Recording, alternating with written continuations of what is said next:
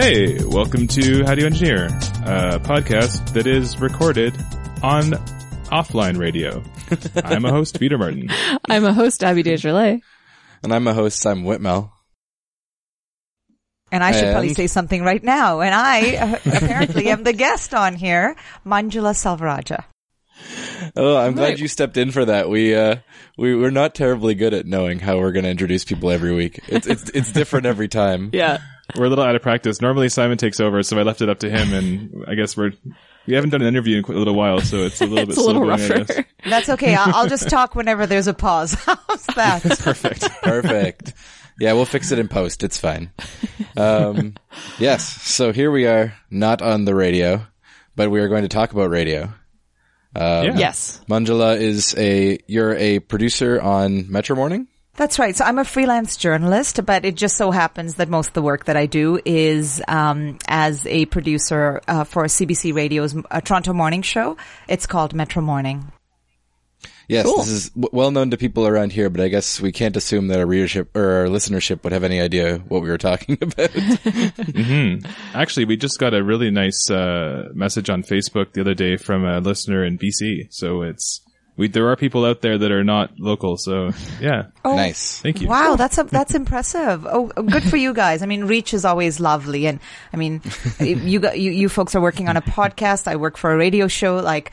When you hear from people saying, I listen, it, even if it's just like that one person, it feels great, right? Yeah, it's awesome. So, it does feel good. Because that's the whole reason why we do it. Yeah, it's just you're speaking into a microphone and sometimes you don't know, you don't have that. It's not like a speech where you see that immediate effect, right? But mm-hmm. Um, mm-hmm. just a little bit on, on so C B C has uh, local shows all across the country, and it just so happens that this is quite a popular show in Toronto. It's hosted by fantastic gentleman, Matt Galloway, and uh, what we cover is just current affairs, news, and all sorts of interesting things that happen in the city. Great. Cool. It's one of my favorites. I uh, actually, weirdly, I before I got into listening to podcasts, I listened to Metro Morning every day, but now I now I have too many podcasts and not enough time. But uh, it's great. um. So so so people know where we're coming from in terms of um. the interview. Uh, you're a friend of Adriano's, who we interviewed a while ago. And, um, all right. And we, this is another, I guess, in a series now of people who have engineering degrees and have gone on to do completely unrelated things. And it'll be interesting to, to know, uh, to, to hear the, uh, the genesis of ending up in freelance journalism, I suppose. Mm-hmm. um, yeah, absolutely. So I guess before we get into the, deep important stuff, let's uh, let's do something ridiculous.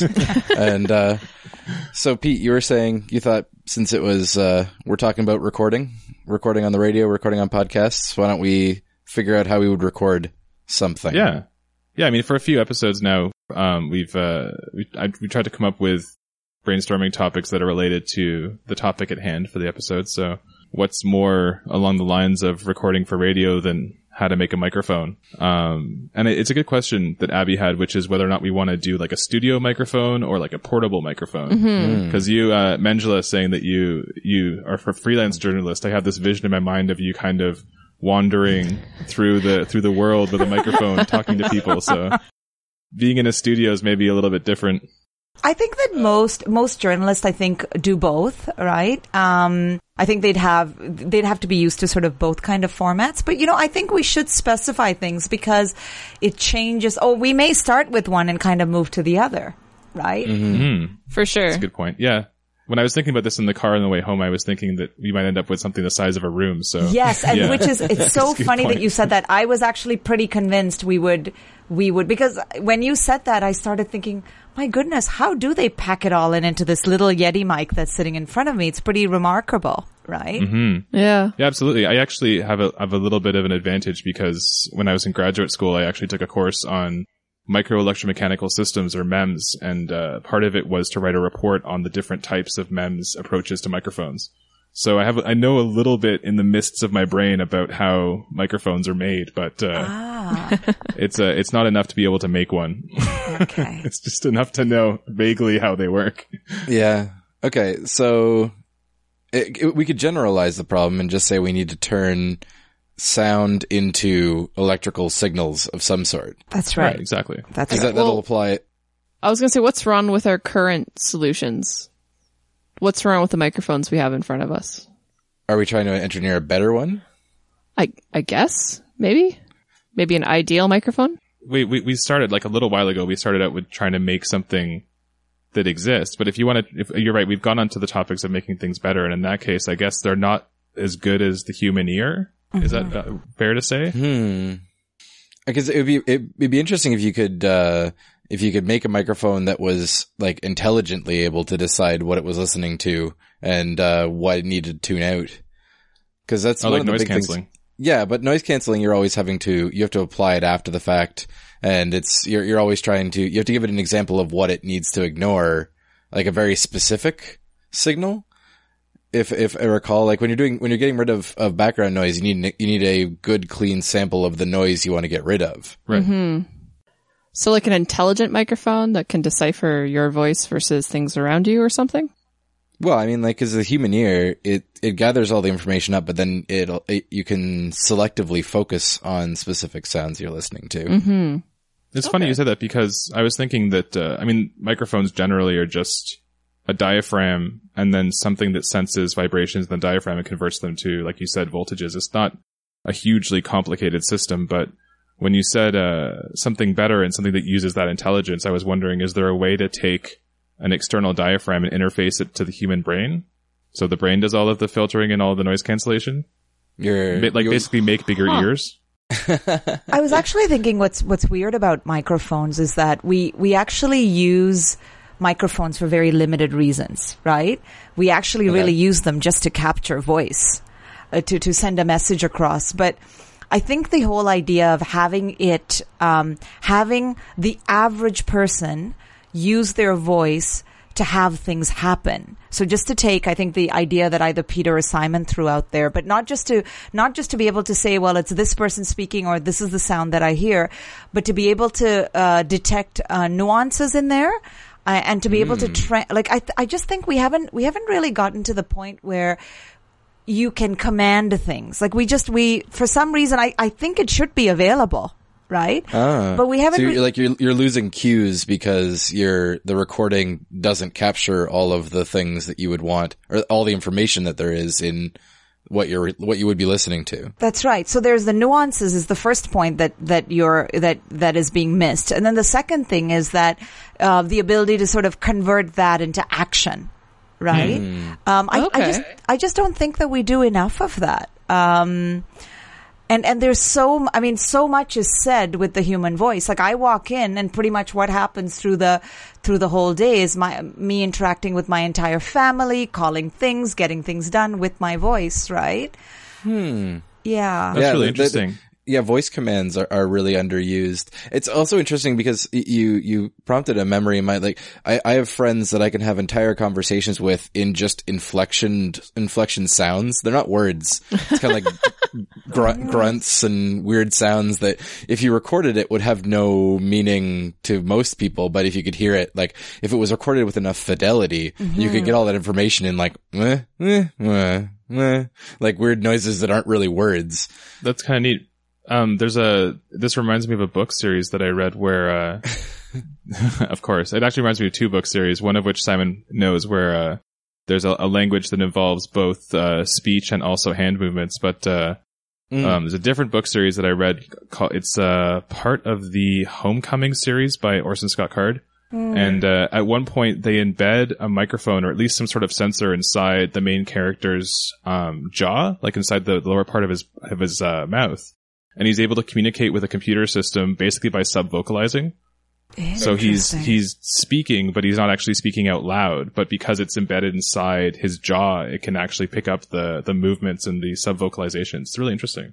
So neat. You don't actually, oh, that is so neat that you wouldn't have to, so that would also mean that I remember this, this one particular episode of Seinfeld where there was a joke about it's funny, so I'm not going to retell it because I won't be able to capture what he does. But it was something interesting about how sort of Jerry was walking around the city, Jerry Seinfeld, and he said, wouldn't it be interesting if you just thought you needed to call someone and you immediately connected to them? And and it, mm. it started making me think, yeah, like, why do we need the voice itself or the microphone itself? Why can't we just have, because the vibrations are there. So we're basically taking these vibrations and then we keep sort of changing them from one medium to the other, right? And what if it was more direct? Right? And mm. what if it even skipped that, that, that having to sort of detect it in your voice and actually went straight to your brain to say, I am thinking of having a coffee, right? Yeah. Or I'd really like to speak to my mom right now. And that happened. Uh, and wow. I, I remember thinking this was like, I was like, that is so cool. I would like that. You know? That would actually have some advantages for podcasting too, because in podcasting, especially over Skype like this, uh, we'll tend to talk over each other a little bit. And so if you were doing it that way, you could kind of cue the voices. So you would think about what you want to say, and then the, the system that was recording would sort of line them up and make sure that Simon had finished saying his thought before I said mine and things like that. It'd make it a bit smoother. Be like a forum space or something. Yeah. I, I'm, I'm thinking that this is an application where we could use, if, if we go back to sort of tr- trying to capture more of the information in speech rather than just the sounds, I wonder if this would be an application of like neural networks where you could create a system that would learn not just to understand the words you were saying, but also the way you were saying them and the, like the, the information that's embedded in the sounds around what you're saying. Or even something like you've been working through, Simon, with your shorthand, with like a way to express um like your your thoughts and sent and uh your into your not intuition but the the ex- sort of the outcome of what you want people to understand, but in a shorter, more compact way. Mm, like compress the data down so you're not just dealing with the actual like straight recording of it, but a a distillation of the information there like therein contained. Yeah, something more intelligent than like an M P three. Yeah. I I like I I I feel like that's something you could do with neural networks if you could teach it well enough. Like, hmm. it, it, it'd be, it'd be like how you learn to understand when someone's talking to you, and, and you, you don't, you don't sit there and like sound out what they've said in your head to turn into meaning. It turns into like specific thoughts and specific information that is conveyed non-verbally within your mind. I wonder if you could teach a machine to do that. That's really interesting. I don't know. I mean, we're we're getting obviously, as per usual, way off topic for yeah. for what we, yeah, we set out to do. But it, yeah, that's uh, it's, it's a really cool thought, though. That is yeah. a really cool thought, and I would, yeah, you know, it's interesting though. I, I'm trying to. It's funny because sometimes we think of things that are cool because they're, wow, that would be cool. But what would be the purpose of something like that? At the end of the day, I mean, isn't that part of what happens in engineering? Because it has to. It has to have a purpose. Um, it can't and it just has be to a robot a that need. Screams. And a lot of the things that we've talked about are very cool. And and it could be that, that these things are designed and thought of for for for sort of a long span of time, and then the purpose appears. But that's a lot. Of, that is a lot of uh, investment in that. I just I'm trying to. Mm-hmm. I, I think it's that's really cool, but I'm trying to think of a purpose, and it, I yeah. feel like it's out there. But you know. Well, I, I, I'm, I guess what's interesting to me is I'm wondering if this could solve, um, ironically, like I, I'm recording a podcast, but I suffer from like telephone anxiety. I hate calling people because I, I like talking on the telephone makes me anxious. Just the worst. I, yeah. yeah the same. On, which it makes it really strange that we then sit here and record ourselves to put out on the internet. Well, we do but, it in person. And I don't mind talking in person. So yeah, that's well, so, generally why I prefer it. Yeah. But that's interesting because talking in person, even if I have like my eyes closed, I don't find it like I don't feel like there's as much information lost as there is when you're talking over the telephone. And I'm not sure what that information is, but I think that that's the kind of information that this system could capture and make sure that it's conveyed effectively. So you don't feel like you're in danger of being misinterpreted when you're talking over the telephone. Mm-hmm. I, I think that's where, that's where the anxiety comes from, is that you know there's information being lost over when you're talking to someone over the telephone. And it's the fear that that's, that those nuances, because they're lost, will cause you to be mis- misinterpreted or misunderstood. Mm-hmm. Um, and I'm wondering if that's what this system, like this kind of system where it could capture additional information and pass it along in a more distilled form, like a more concise and clear form, so you know for sure that the information is being captured and passed along the way you me- mean it to be. That's sort of what I was getting at when I was talking about uh, Wise Man's Fear, the, the novel mm-hmm. by Pat Rothfuss. Basically, they their face their faces hold generally no emotion, um, unless they're with their family or very intimate friends. Their faces are totally blank and their voices are very monotone, but they communicate all of the emotions and all the intents with hand gestures. So they'll say something like, um, I can't believe you did that. And their face is totally passive, but then their hand will express like concern, amazement, um, deep-seated, um, like insight into someone, like you sort of have these weird emotions expressed and intents expressed with the hand gestures. So what you're saying, Simon, is basically if you could capture through either like a sensor system that somebody would have on their body or in different parts of their body that would pick up on cues that they would normally, you'd normally see with your, with your, your eyes or, or other, um, senses when you're talking to someone, um, and express those to somebody over the phone. You'd find that yeah. more. So it's not just voice, it's voice plus those cues and those sort of like um, elements of conversation that you don't get just with voice. Well, I, like I'm wondering if it's if it's something to do with the fidelity of the recording, um, or if it is actually something truly visual. Because I don't I don't know that those cues are necessarily lost as soon as you don't have visuals, but it's there's definitely some information that's lost either through low, like lack of fidelity of the recording or through a change in the way you communicate when you're on, like when you're, you know that you're communicating purely through voice. Mm-hmm. So it, it'd be an interesting, like sociological experiment just to know what, whether people are communicating differently or where that information is being lost.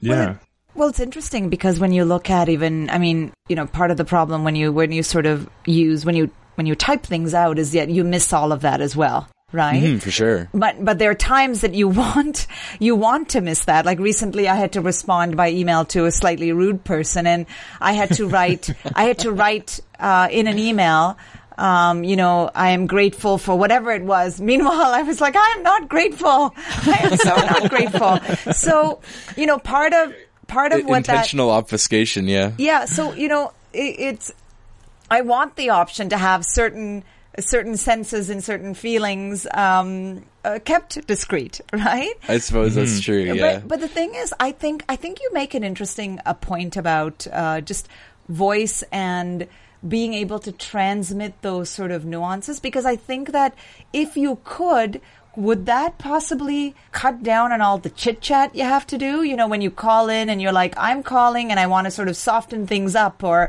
you know... Mm. It, so the small talk. The small yeah. talk, which, which you know... And, and I think that it could also soften up those, those uh, soften up or harden up, whatever the case may be, those emails and texts that you do. But I think that, I think... Um, as, as we get more disconnected, I think we're actually losing out on, on sending a certain sense along with the messages that we give out. And if I could choose to give out the authentic a sense of what I have behind this piece of communication that I have, or a fake sense that I pick, I'd like to do that. I would love for my text to have, my, or my email to have sort of that, whatever that is, um, transmitted along with it, but I get the chance to pick what that is. Yeah, that raises an interesting, the, the ability to, to tailor after you, after the fact, that information mm-hmm. to, to in, imply the, the state of mind or the, uh, undertone that you want yeah. rather than necessarily the one that was actually recorded. Yeah. That, that is an interesting thought. Then what you could have is, you know, there, there are some of us that may not be as, I don't know, maybe as salesy or may not be as social or may not be as, as discreet or whatever. You know, we all have our own different levels of different things. And now mm-hmm. I can buy a level. Perhaps if I'm not really that aggressive, I can buy the aggressive persona. Or maybe I can buy the confident persona or the super nurturing persona, right? So like, okay. let's say I'm having a bad day, but I have to be nurturing to my daughter who's sending me, you know, awful texts. Then I'll just employ the nurturing persona, which is totally not how I'm feeling, but I need to, right? That's really interesting. It's now it's now it's almost sounding like a um uh like an encoding question. It's a question. Mm-hmm. Okay, we we have our audio recording, but we have this this this um supraliminal the emotional level track. Of yeah, exactly. Something you record and you can you can put put in cues for. Okay, actually, you know what this is? Do you know what this is? This is I've I've this has just occurred to me. What you need is the ability to add a uh, a musical soundtrack over top of your recording oh, that constantly yeah. that, that's, you you can that you can adjust and you defines have like okay. the mood. Yeah. Exactly. It's, it's almost it's, like pathetic fallacy, but no, like yeah, the technology dip, yeah. is already there. You just need somebody to be constantly creating a nice little like background music thing. So when you're when you're when you're angry, it becomes suddenly very like like dour and serious, and then like. Or okay, if you're angry but to... you want to sound really nice, then you have this yeah. kind of... yeah, then it'll switch to something dramatic, but it's not not uh, not an attacks, not an attacking theme. Oh man, okay, now we need to build this machine. I want I want to have like the theme song playing over when I record things for people. That's awesome. One other, one final thing I thought of was uh, the more that you like, what we're getting at is that basically, as with many things, the more that you instrument and the more that you um, add intelligence to data gathering. So basically, just like Google does, and just like a lot of companies do nowadays, you take loads and loads of instrumented data and then you process it and inspect it, like Simon was saying, you use neural networks to gain some learning out of it, and then you can do a lot with the power of the ability to look at that and, and, and intuit from all the data what somebody is thinking or feeling. That'd be a really great application for someone with um, like a disability like autism yes. or, yeah. or other mm-hmm. abilities where they can't really express themselves. Yeah. Mm-hmm. Or, or, and, and to aid in recognizing what's going on in terms of like, like subliminal cues and things in conversation, for sure. Yeah, exactly. Cool. Wow, we have an application or two at least. I like that we got here from making a microphone. Maybe? Yeah. As, uh, I like this, this better is, this though. On, I like yeah, this better sure. too. Yes. All right. Um. Okay. So shall we? Shall we now go back to the the the original intent of the interview? I think it's time. I, I'm genuinely curious to know, A, given that, like, the, you, you seem like a very, um, a, a, you seem quite at home with your current role of journalism and working in the radio. So what, how did you get into engineering originally? Boy, well, I think the the way that most people did, I I um I was you know reasonably good at a certain set a set of my courses in high school, so math, uh, physics, all of that stuff. You know, mm. uh, it's funny because I was raised in a I would say a pretty conservative South Asian family, um, a Tamil family, which meant that, you know, you should start by thinking about being a neurosurgeon and then think about everything else, right? so, so once my parents figured that I couldn't kind of stand the sight of blood, it was like, well, I don't think she's going to do that, right? But, you know, it's interesting because I think part of me when I was growing up, I, I think I, I thought that there were certain things you did. And I, because I, you know, wasn't terrible at school, I thought I was going to become a doctor or an engineer. And mm. I, I had, a, I met a cousin of mine who was just a very cool guy uh, the first time I came to the States. So we used to live in Nigeria, West Africa before. I came here when I was uh, fifteen. And uh, one of the first uh, people that I met when I came here was my cousin, and he had graduated from uh, engineering in the States. And And I just thought he was super nice and super cool. And I thought, I think I should become an engineer. So it wasn't this, this, um, this other sort of, I don't know, I, perhaps people have different reasons. The other thing that I, that I remember really vividly about growing up is, we used to, you know, in our physics courses in, in Nigeria, they would show us, I remember this memory really vividly, that they showed us uh, on, on the board, one of our teachers drew out how to become, how to uh, make a motor, or how a motor works. And no one in the class understood because it was this flat chalk drawing. And I came home and my dad actually decided for some reason to take something apart and show it to me. And then he says, you know what, why don't we try to build one from scratch? Nice. That's perfect. Wow. And what's cr- and he was the kind of guy, he was an accountant, but he was the kind of person that talked about U F Os at home. So I never had a sense at home that the first of all, I thought that this stuff was, so I went back to school and then I started explaining it to other people. Uh, people. So I became the girl in class who understood the electronics course, who understood mm-hmm. physics. And so I just assumed that I was great at it. Um, and it just, yeah. And the other thing that, that surprised me was that there was never any language, uh, at home, that there was never any talk about women not doing engineering. There was never like I, so it came as a shock to me when I came here and I was in my, in, my guidance, uh, so in Toronto, um, in Parkdale was where we arrived, and uh, I went to school and I was having a conversation with my guidance counselor and I said, I think I'm going to be an engineer. And the guidance counselor said something to the effect of, oh, that's an interesting choice uh, for for a young woman. And that was the first time that I realized that possibly a ton of women do. Isn't that interesting? That it was yeah. never. So it mm-hmm. goes to show you that you can bring people up to think they can pretty much do anything till mm-hmm. someone tells them that I'm not so sure about it. regardless, you know, then I, I decided to go ahead anyway, went to Queens to do engineering. I did mechanical. And because the time, uh, the times that I graduated, job prospects weren't great, and telecom and, you know, everything on the east side of things, the internet was on the rise. I decided to go into, into telecom and then software. And that's kind of my path. Uh, the first part of my, my work life, um, you know, graduating from engineering and ending up at an engineering job, uh, both first in telecom and then as a, um, in marketing at a software company. Wow. Hmm. Okay. So even the transition from engineering to marketing is pretty, is pretty, uh, interesting. Mm-hmm. Yeah. Well, I'll say, I'll say this, uh, before my job at C P- C B C, I worked at a company called Eloqua. It was a, a startup, and that's where I met one of your former guests, uh, Adriano Basso.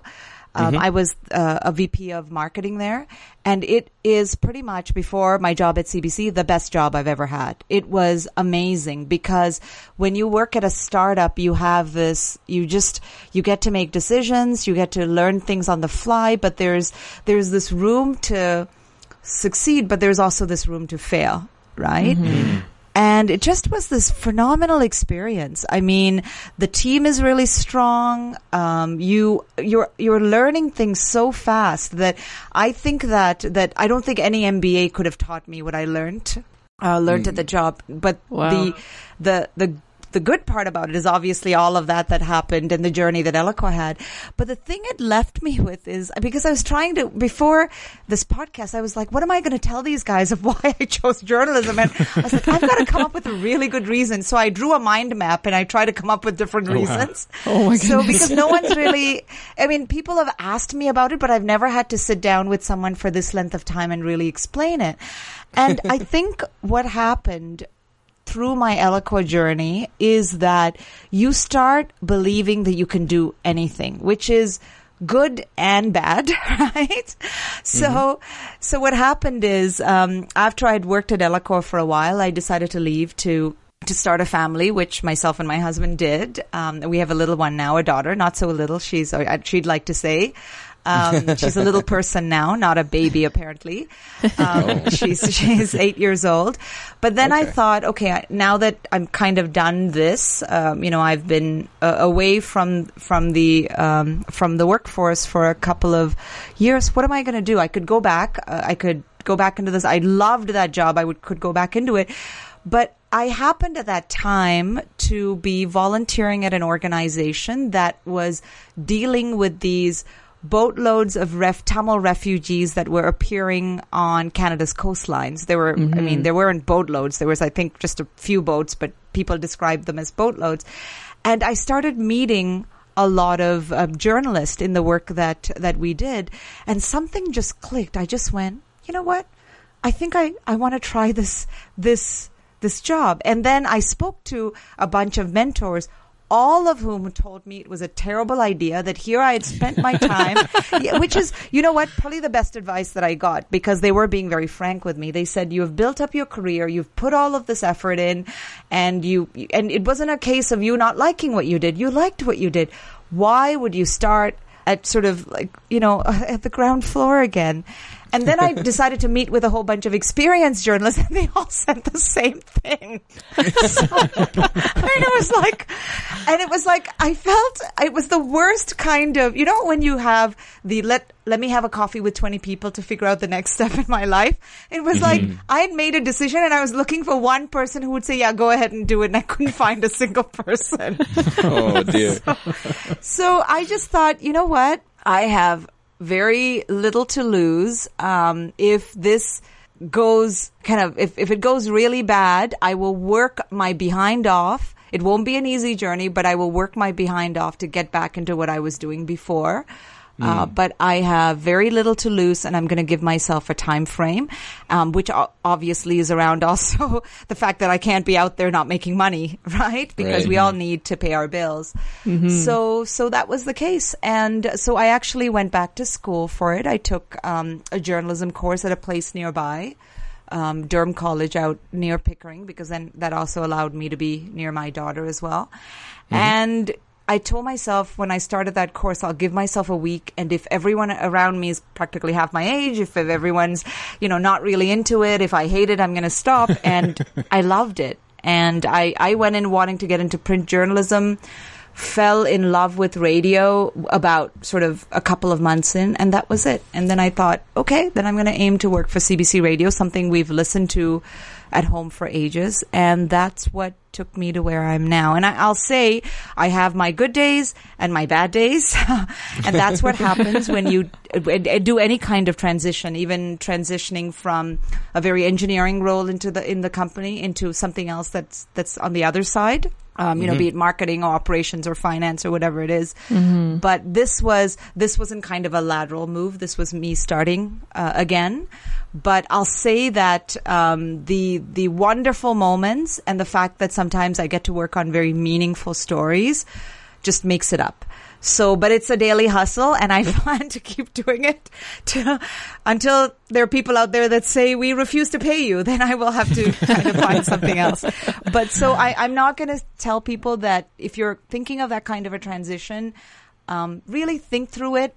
Make sure that there are some savings in your bank account to kind of help you through it, and then be ready to just work like crazy. Um, that's, mm-hmm. and I'm not going to say therefore there's definitely something at the end of the, the rainbow, but these are the three things I think you need to, to do your research, you know, have some money in the bank, and hustle.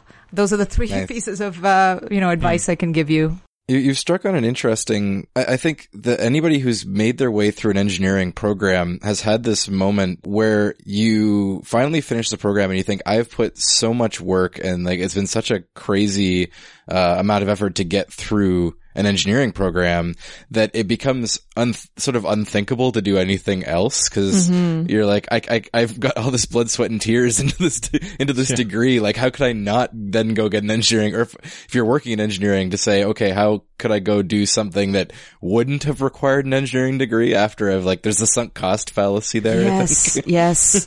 I felt that even with, I mean, not just the degree, but even after so many years of, especially with the startup, working late nights and all of those things, and you know, getting to a certain level. I mean, that was what most of my mentors, they're like, why you're not, you're tossing like late nights out too. Like you're tossing all yeah. of that out, right? Mm-hmm. So mm-hmm. I agree. I think that I, I, I think it is a real, I think it's almost a tougher decision to make if you were just coming out of school, um, mm-hmm. in your twenties. But I will say this, that if you're going to make a tough decision, that's the time to make it, because you, may not have, you have a couple of years to make some mistakes before you straighten your, you know, st- straighten your course or pick on something, or pick something, right?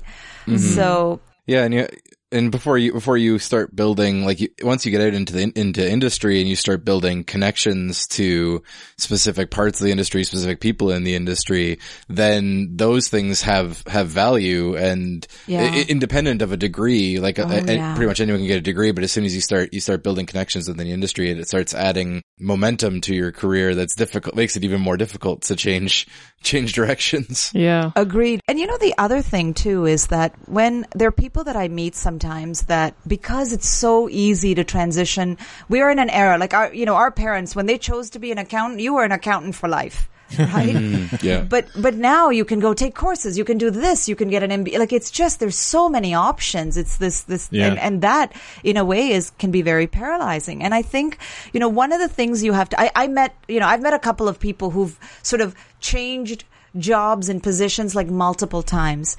And one of the things that you have to remember is when you do that, uh, this is just my opinion, but I think that the mistake you could be making is that, you know, in any job that you go into, you, your job may end up being like eighty percent tedious, awful stuff and twenty percent awesome stuff. And then mm-hmm. the longer that you work at that role, it kind of changes. It becomes fifty-fifty. And then one day you're like, wow, I'm at, you know, eighty percent awesome and twenty percent awful, right? but, but I feel like if you keep changing, making major changes, you're always doing that eighty, eighty, twenty. You're not getting over the hump. Right. Yeah. That's so, interesting. That's exactly what I was thinking in terms of the transition that you made, because I thought it was very fascinating that you went so abruptly into your, your new path? Because I was thinking, like you said, about how nowadays with MOOCs and things like that, you can you can train yourself and make a much more sort of gradual, slow transition, maybe from getting closer and closer to the field that you want to be in. I have friends who've started engineering in a totally different field and been really sort of fascinated by another part of still engineering, but a totally different sort of subgenre. And they sort of slowly move into different roles and different roles and then go to a new company and move through that company. And it's sort of a much more gradual shift than that yeah. abrupt shift. And I mean, it's it like you said, it's very motivational and, and it gives you that passion and drive that you might need to really succeed. But uh, it's interesting that you can, that sort of dynamic of the the, the abrupt change and the, the eighty twenty transition versus sort of a, a much slower move. Exactly. And that's why, you know, I, I just don't want to romanticize it for anyone, that, that you have to know what you're getting into. And I had a, re- like I had, the journalism appealed to me, but also I wanted to work on certain stories and I wanted to get into things. And I, you know, there's certain things I'm curious about. And this gave me an opportunity to, to, to use that curiosity.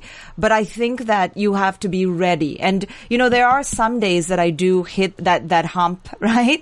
And what I tell myself is, this is what it is. And this is what is going to be there in your life for the next two to three years. And you just have to get over it. And one mm-hmm. day you're going to be mm-hmm. at the, the reverse, the, the other, other part of the eighty twenty. Maybe now it's more twenty eighty, right?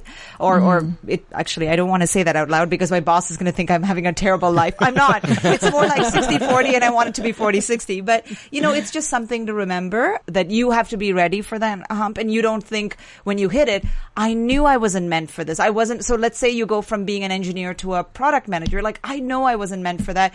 Maybe I should go into operations and work my way to becoming, uh, you know, a, a, I don't know, C E O or finance, working myself to be a C F O. You do that for two years. You're like, oh, this isn't for me- meant for me either. You do meet engineers like that, that almost transition too much. And mm. even though I've been through all of this, I will say that, that if there's something in your job, there's an inkling of something that you like about your job, then uh, I hate having to say this, but like, stick, the, stay the course, you know, because you are going to build a network and that network will pay back and you are going to build good karma in it. You are going to have, and, and knowledge, it's so, like, there's so much passive knowledge you have of, in a field. After you even work three years, you don't even know it. You don't even yeah, know you sure. have it, yeah. mm-hmm. right? So I, I'm not, I'm not t- saying that you shouldn't transition. I'm just saying know what you're losing when you do it and have a crazy great reason that you're doing it other than I'm a little bored. That just doesn't cut it, yeah. right? Yeah. Well, it's certainly if you're going to do the the kind of dramatic step like what you did, um, as opposed to if if you're if you're just sort of like make it moving laterally within a company, it's a lot less of a I'm you're throwing away what what you liked about what you were doing previously. Yeah. Uh, so to make that kind of a dramatic change, you certainly need to you need to know for sure where you want to be going, uh, rather than just trying to get just moving away from what you're doing right now. Yeah, absolutely. And you know, I I also think that if there are people out there that have that are like you know you. I, You're, you're starting out in your job or you've even been been at it for five years and you're feeling that this is going to sound like advice. I hate giving advice, but I always find myself giving it. This is terrible. So this might be terrible advice. So, you know, I hope people take this with a grain of salt. But it's, you know, I think that if you find yourself in a in a position like that and, and you're frustrated and you, you sense that I'm looking to move roles within this company or within departments or outside this field altogether because I'm frustrated, there are ways that you can explore some things that you love or kind of bring that bring that that energy, uh, that dynamic quality, uh, that creative quality back into your life. And I think like you guys doing this podcast, that's why I was so so curious about it, because you all have these full-time roles and you're doing this this lovely thing, right? So I think, you know, there there are groups that you can that you can join. You can I just think that you need to to find ways to kind of um, expand yourself in that way out of that cubicle or out of that, right. that floor that you're mm-hmm. on. That's interesting yeah. to me, because for me, um, the reason why I was interested in your transition to marketing is because the role that that I've had for a while is is sort of close enough to marketing that that sort of activity has always been that creative outlet for me, whether it's making like demos for, for trade shows or going to um, shows or um, doing even like graphic design and video editing and things like that. It's that's always been sort of the, the outlet that I've had at, at the office to sort of change gears and do something a little bit different. And uh, you're right. It, it's absolutely something that, that keeps things a little bit interesting and gives you a, a change of pace. Exactly. And and a side note, if you are considering marketing uh, within sort of uh, engineering and technology companies, it's a great role to have. Like I just, it's just fantastic. You meet some amazing people. So if you're thinking about that, that is a transition you should consider. Like it's, it's, uh, and it's not a far-fetched one for an engineer to make. It's, it's, that seems like, uh, yeah, less, it's a more of a, within the same company, you can make that kind of move. How did, how did you end up going from in, like, how did you get into marketing then? Cause it, that, that seems like less of a step out the door, changing your direction kind of move. It sounds mm-hmm, like. Mm-hmm. So I was in a consulting role before I came, consulting role in another company before I came into to Eloqua. And the great thing about a startup is that in a way that's there there is a place that'll that that's willing to to risk things or experiment with you, right? Mm. So they brought me on to to create some, to head up alliances and partnerships. And eventually I gravitated towards marketing. But it's almost mm. like in my consulting role, the consulting role was very technical. And then I, I almost used a startup to make that jump. Right. Okay. And, okay. and it meant, it meant learning a lot of things, um, on the fly. But, you know, I wasn't the other one, oh, the only one. A colleague of mine had a similar technical role at another company and then came in and used Uh, the startup world, starting out with Eloqua to move into a C F O role, which is what he's at now at another company, right? Mm. So I find that startups in that way are a, a great um, doorway for engineers to make that switch without, you know, having to go through your M B A, which is another way that people do it. Right. Mm-hmm. Well, there's also, I mean, even just small companies in general where they, if they need someone to fill a role, like a marketing role within, within our company, we, we, a lot of people make the jump from, because what we're selling, we're selling to engineers. So it makes sense to have engineers in marketing. And so making that leap is a lot, is a lot simpler, but yes. also because it's a small, it's a small enough company that there aren't those nearly as solid a wall between different departments you can move, uh, more easily. And I don't think that'd be tr- nearly as true. True with like a big a big corporation. Yeah, yeah, you're right. Especially sales, like sales as well is one that's close enough. Especially like you were saying, because oftentimes at our company, and I'm sure at other companies, our, our executives have always liked to show uh, this sort of a slide that they put together where it shows kind of a scruffy bearded guy standing on the right and a scruffy bearded different sort of uh, gentleman standing on the left, and they're like, on the right is our employees and the left are our customers. So it's oh, sort of wow. like the, basically for us, it, they've always found that when they send engineers out into the field to talk to customers, the deals get done because they speak the wow. same language, they have the same interests, they they understand each other. So it's it's that's a really good transition also oftentimes. That's interesting. So there you go. So that would be, you know, I would imagine then that you're at the perfect spot for it, right? Because then you're in a company that accepts that people can sort of make those transitions.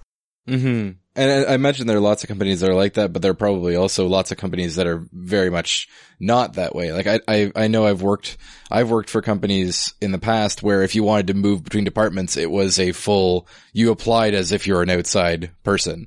The fact yes. that you're working for the company already had no bearing whatsoever on the application process. And the thing it, is yeah. that they would also expect you, uh, you know, to have sort of some kind of further education beyond just your undergraduate or your master's um, in yeah. engineering, right? On something on the business side and possibly even some, you know, like a little bit of work experience that shows that you've done, you've done something different, right? Mm-hmm. People actually, I, I find, use the product manager role as a as a way to kind of transition into huh, marketing.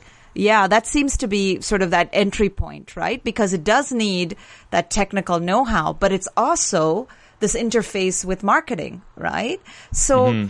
one of the other things are to find role, like if, if you, if you don't have that luck of being in a company that, that, you know, like is like yours where you sell to engineers perhaps, but if I think that you have to look for, for roles in companies where you're kind of that liaison between the technical folks and the marketing folks.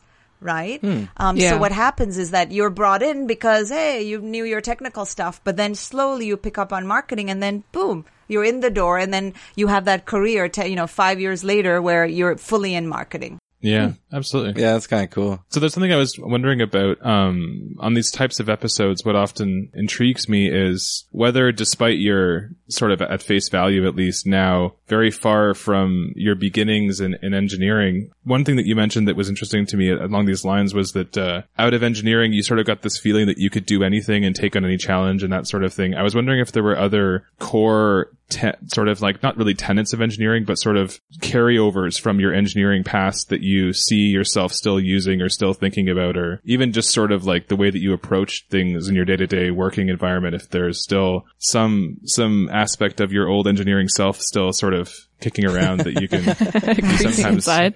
come across. Yeah. It's not completely dead yet. Yeah. The um, so I'll say this. I think it was just as a as a clarification. I, it was the startup experience that gave me, I think, uh, that right. confidence. Yeah. You know, and I and confidence in quotes that I can do anything, right? But mm-hmm. uh, but I think yeah, there are some things that I that I think that you kind of carry in into any role. I think that there's just it's it's hard to say, but it's like very basic things. First of all, in the role that I'm that I'm in, I, I you have to come up with sort of stories, um, what you'd like to cover. What are the interesting things that you've read about and you've heard? And I've had colleagues say to me, I'm being being immodest right now, that I bring in great story ideas to our news meetings. And I'm like, really? Do I? They go, oh my gosh, it's all over the place. It's like, what do you read? And I've had people ask me, like, can you tell me where you find your stories? I'm like, probably where you guys do too. But then I realized what it is is that all these different parts of my mind are still working. So, you know, my my dad being into sort of uh, space, and you know, I means that I read those sorts of articles, and then I read. I still read a lot of sort of. I take in a lot of literature about startups, and I still think about marketing. Like I still. think through, like people will meet with me occasionally to say that I have a, you know, small company. We're trying to do this as a favor to me. Could you sit down and kind of talk through, you know, how can we get leads better, or how could we design this campaign? And if it's someone that, you know, I have a reasonable relationship with, that who's not going to waste my time, then yeah, I sit down with them. So because of that, I find because of all these different interests that all of these become story ideas, right? So mm-hmm. just like me, you know, me talking to you guys right now could become, become a story idea. So that's, that's one thing. Second thing that I find is that, that I am really, like really cautious about a piece that I put together. Like I, you know, dot the I's and I cross the T's. And I feel like that, I'm not saying therefore that other journalists are in any way careless. They're not. They're just as cautious. But I feel sometimes that I overdo it. And I think it goes back to sort of, I, I sometimes think I, I feel like I'm putting together, like we had to do these AutoCAD drawings and everything needs to be specific, because you change one thing, everything changes, yeah. right? so, so even when you're working on a team and you're just designing this small part of that design you're putting together, which you're executing in AutoCAD, you still need to nail it and be so specific. And I feel that that that sort of attention to detail um, is really important in journalism, because you have to do your fact checking. You have to be really cautious. The mm. other thing is that efficiencies, and that could be just leftover from like mechanical engineering, but I'm constantly evaluating my day to say, how can I get this done faster? How can I, you know, I, I've you, I have Kaizened my my jour- jour- day in journalism so much that I'm afraid to tell like people like people sitting next to me, because I think that they will be like, what is wrong with her? Who does that? But I have like I I it's it ridiculous. Every year I start an exercise of, okay, what is ineffective about your day? Why couldn't you work on more stories? You know, why couldn't your the, even the fact that I'm using Kaizen as a journalist, I think may be kind of rare, but it's left over from like a skill that I learned in engineering, that you always kind of look at your processes and you look for optimization. It's it's funny because you, you said you said you were worried about telling your coworkers about that. That seems like the kind of thing that would be casual conversation around the engineering office. Yeah. I know. I tell other engineers, and like even I, I, I once revealed that I actually have metrics around how many of my pitches are picked up by our senior producer, and people are like, okay, that's crazy. I'm like, you mean no one else does that? Don't you guys want to know like how many of your stories get picked up? People are like, yes, I mean, I'm, I'm happy when one of my stories gets picked up, but I don't have stats on that. And then I never spoke about those metrics again. That's funny. But you're right. That that's a core part of that that ethos. Like I remember showing people spreadsheets I put together when I was buying a car that had like different metrics and indices that I was using with like weird functions that would figure out which ones that had the right balance of horsepower and power to weight and fuel efficiency and all this sort of stuff. And yeah, like the color coordinated and things like that. And all even just like weird, simple little quirks that people share. Like I remember talking to a, a colleague of mine over coffee one morning about how we both had figured out the most efficient ways to walk around our house. Like if, you, if you're going to like the kitchen, it's like, okay, well, if I go through this room, I can cut this corner, and like, yeah, it's weird. So that's okay. That is crazy. I'm sorry. That is crazy. Don't put me in that bucket. Okay. All right. We, we figured out where the uh, the extent of uh, how much you want to be related to your engineering past is. But you know, I think that that um, you you do meet engineers that are doing sort of really interesting things in the business world, and so I think that th- there's always that interest. I find, you know, I've had people also say that you do pitch a lot of sort of startup stories and and stories around science and, and things of that nature. And I think, again, it's because of that passion, right? Mm-hmm. So. Mm-hmm. Absolutely. Interesting. Cool. All right. Um, I think I think it's a good, that's a good note to end on. The, yeah. Uh, this has been very the, motivational the, and positive. Yeah, for sure. I, yeah. I, I'm, it's interesting to, uh, we'll have to think about, uh, what our, uh, what our thesis here is. It's, you can push your, push your boundaries as long as you are sure you want to be on the other side of those boundaries. Yes. Or... oh, well put. That's, I'm going to use that line. Next time someone asks me about change, and I'll say it's original. All right. Yeah. No, I, I like that. It's, it's, it really rung true with me because, I mean, the role that I currently have is already a, was a significantly, st- a significant step from what I was doing before. And now we're looking at taking, like, we're, you, you, one of the big things for you with going to journalism was, was going and getting another education and, and learning specific skills. And it was interesting for us because we've, just started doing training programs at work, and I sort of assumed that we were going to do, it was going to be training about engineering topics, but uh no, like I'm taking a course in writing, and I think Ab- Abby's taking a course in graphic design. So yeah, and I'm joining Simon. So yeah, it's it's yeah, mm-hmm. yeah. I was thinking about the same thing because it, it's funny for me also because I've always thought about, and Simon and I were, were sharing experiences with this. When I started, I was in pretty serious engineering, both in undergrad and grad school, but I was always interested in teaching, and so I kind of slowly moved, especially when I was unemployed and had a lot of time to think about what I wanted to do with myself, mm-hmm. towards teaching. And like I, I've now ended up going to the same school as my wife and my mother went to for, for teachers college. But we're not doing like, we're, we're doing like continuing ed courses, but it's, it's funny to make that weird sort of circuitous route, circuitous route around to, to something that you've always thought about. And even more strange for Simon and I that it's ended up in the exact or a very similar role to our, our wives and family. Yeah, it's kind of strange. That is but interesting. Yeah, we're we're, take, we're taking the uh, the incremental step route as opposed right. to the, the giant leap route here. So uh, I guess I guess we're it's an interview, so I get to have a fun fact. Yes, yes. actually, I actually no, I'll, I'll save it till after. I have, I have something else Aww. I want to talk about as a surprise for Abby, but I'll do it after. Okay. okay. All right. What's a good fun fact? Ooh, I have a good one. I don't know if this counts as uh, as an etymology fact, but do you know why when you've won something with like no competition, they say you've won hands down? No. No. Oh. Okay, so apparently when you in in horse racing, if a jockey is so far ahead of the pack that there's like no chance he's going to lose, the jockey will let go of the reins and let the horse just run, like without without giving it a rhythm, without uh, huh. without pulling on the reins. So and he just lets his hands out to the side, and they refer to it as winning hands down. Ah, so that's neat. You're you're basically saying like you, you haven't won, but you've said I'm so certain I'm going to win. I put my hands down. I'm not even going to like. have to put work for it anymore.